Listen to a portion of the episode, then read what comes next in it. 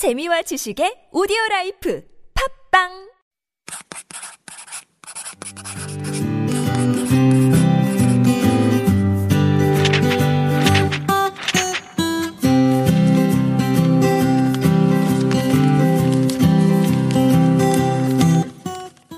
Hello, everyone. I'm your host, Roman, and this is Super Radio's Living Korea.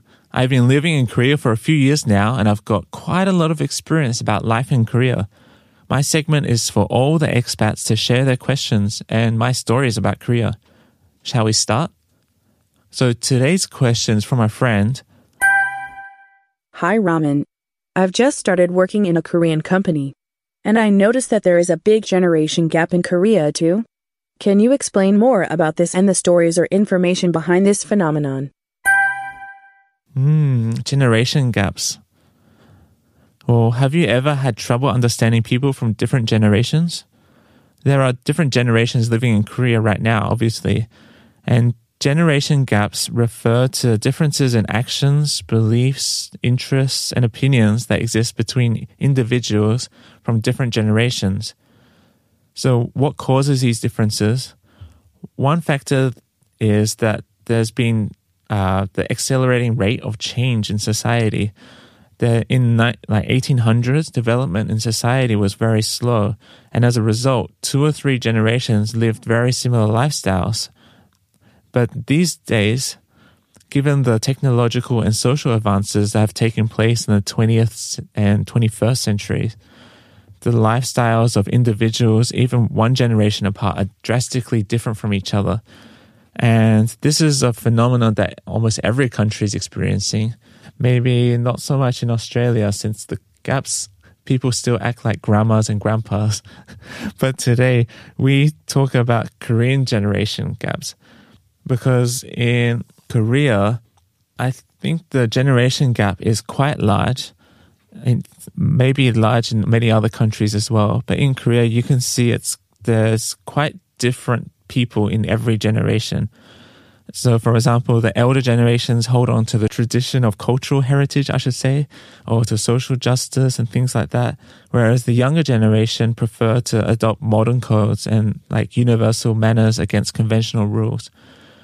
Like, for example, if you catch the subway or things like that, you could see a lot of old people, young people, and then you'd see like the old people competing to get seats.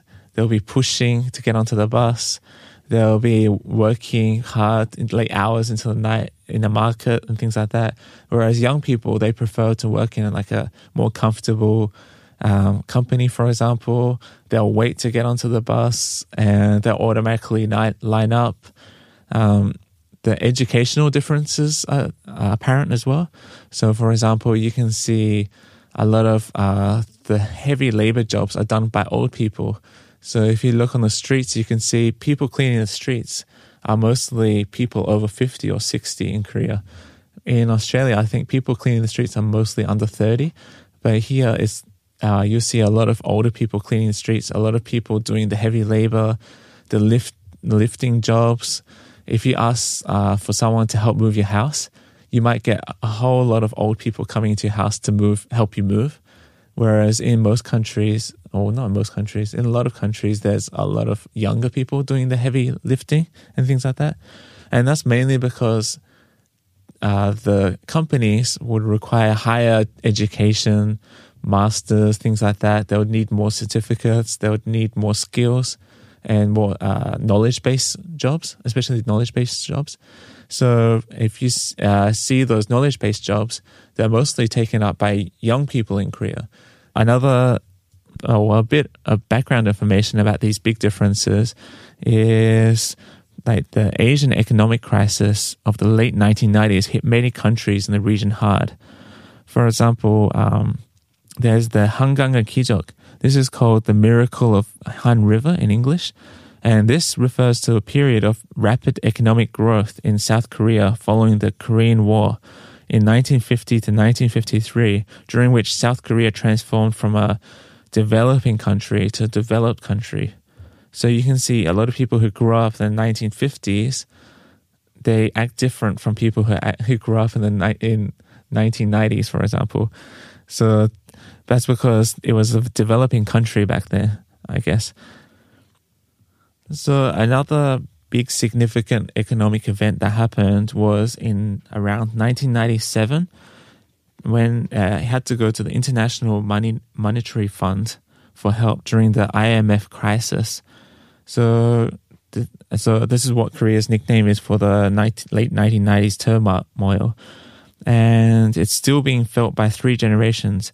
So the post-Korean War baby boomers who lost jobs at that time, and then the students who had the bad luck of graduating during that time, and a lot of young adults who started to give up you know, on having kids and things like that during that time. So it was like a big event in Korea. And so you can see a lot of people are still always worried about the economy, you know, going bankrupt and things like that. Yeah, that's normal in most countries, but you can see a lot of people in Korea working hard to prevent that happening. And so, you know, we can talk about a list of different generations. So in, in, like for example in America you can talk about the baby boomers or you can talk about you know the X uh, generation or the Z generation. So what do they talk about in Korea? In Korea they have a lot of different names for the generations as well. One of them is called the silent generation. This is uh, talking about people who lived under Japanese colonial rule. So that was like, you know, they were born between 1939 and 1946. And most of them are retired, you know, over age of 70 now and things like that. And so they would have been about 20 years old, I guess, during the government dictatorship in history. And so they they they're known as the silent generation, and most of them were eligible for military service both during World War II and the Korean War. So I guess in other countries we call them veterans or things like that, but in Korea they call them the silent generation. After that, then they call them baby boomers. Korea's first generation of baby boomers were born 1955 to 1963, and they were mostly born after the inter-Korean military conflict. And this generation knows nothing but the developed world standards of living, while a majority of their grandparents grew up in developing conditions. So a lot of the baby boomers are more uh, obese than past generations, and they rejected a lot of their traditional ways of life. And soon they'll be reaching retirement age, right? So they'll be about 60 years old. But these people were technically the backbone of the country's social and economic development in the 1980s and 90s. And most of them are still working in core posts in the public and private sector. And so a lot of the baby boomer generation who were born from about 1955 to 1963 are having to deal with retirement that many are not ready to accept. They're used to working hard, and so they're not really willing to leave their jobs. So when the government brought in a mandatory retirement age of 60, a lot of people have been leaving their main jobs since 2010, and that's had a lot of knock-on effects in the job market. Um, as of May 2019, the number of senior citizens in Korea, those aged over 65, that is, so was 7.8 million, or 15% of the total population, or 51.8 million. That's a sharp rise of 10% in May 2009. So that's about another, you know, 5% of the population are now aged over 65. After this, there's something called the 386 generation, Sampaiyuk generation. And these are uh, the democratized generation who revolted against the military organized administration in 1987. And these people were born roughly between 1964 and 1969, so the 1960s. And they were taught high school education uh, by people in the Korean Teachers and Educational Workers Union, initiated in 1987.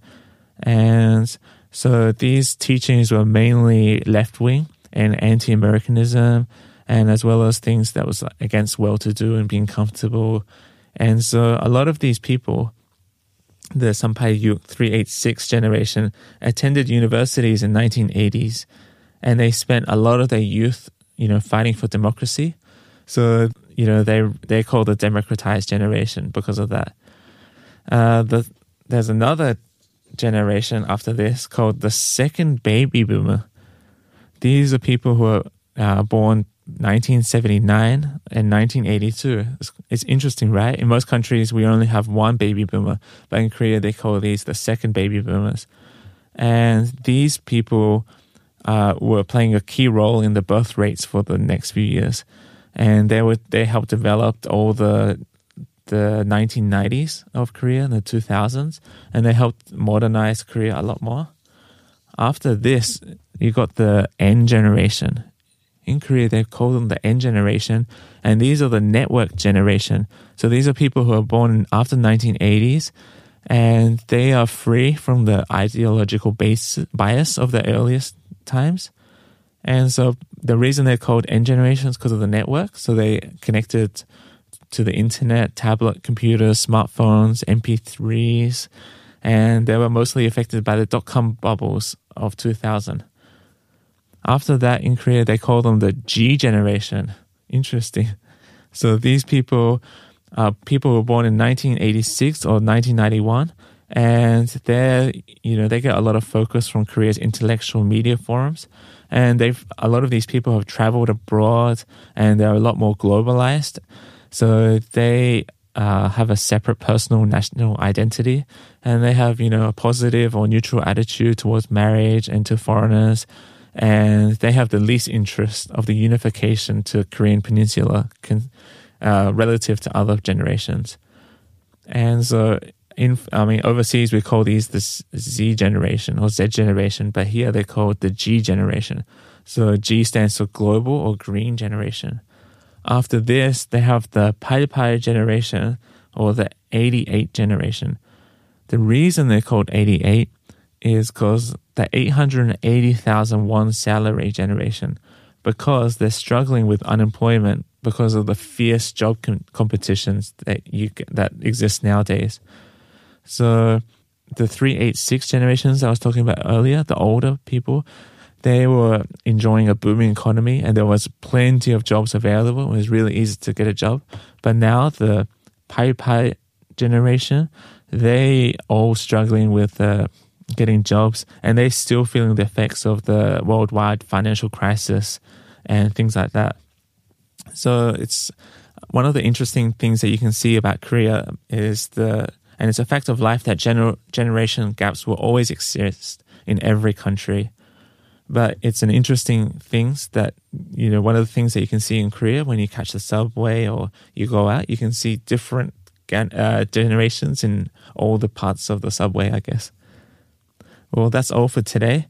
And I have an announcement to make. Today is the last episode of our show, Living Korea. Even though I only did it for a short period of time, I really enjoyed the time with you. I also have, hope you had a great time with Living Korea. Have a great day, everyone, and goodbye.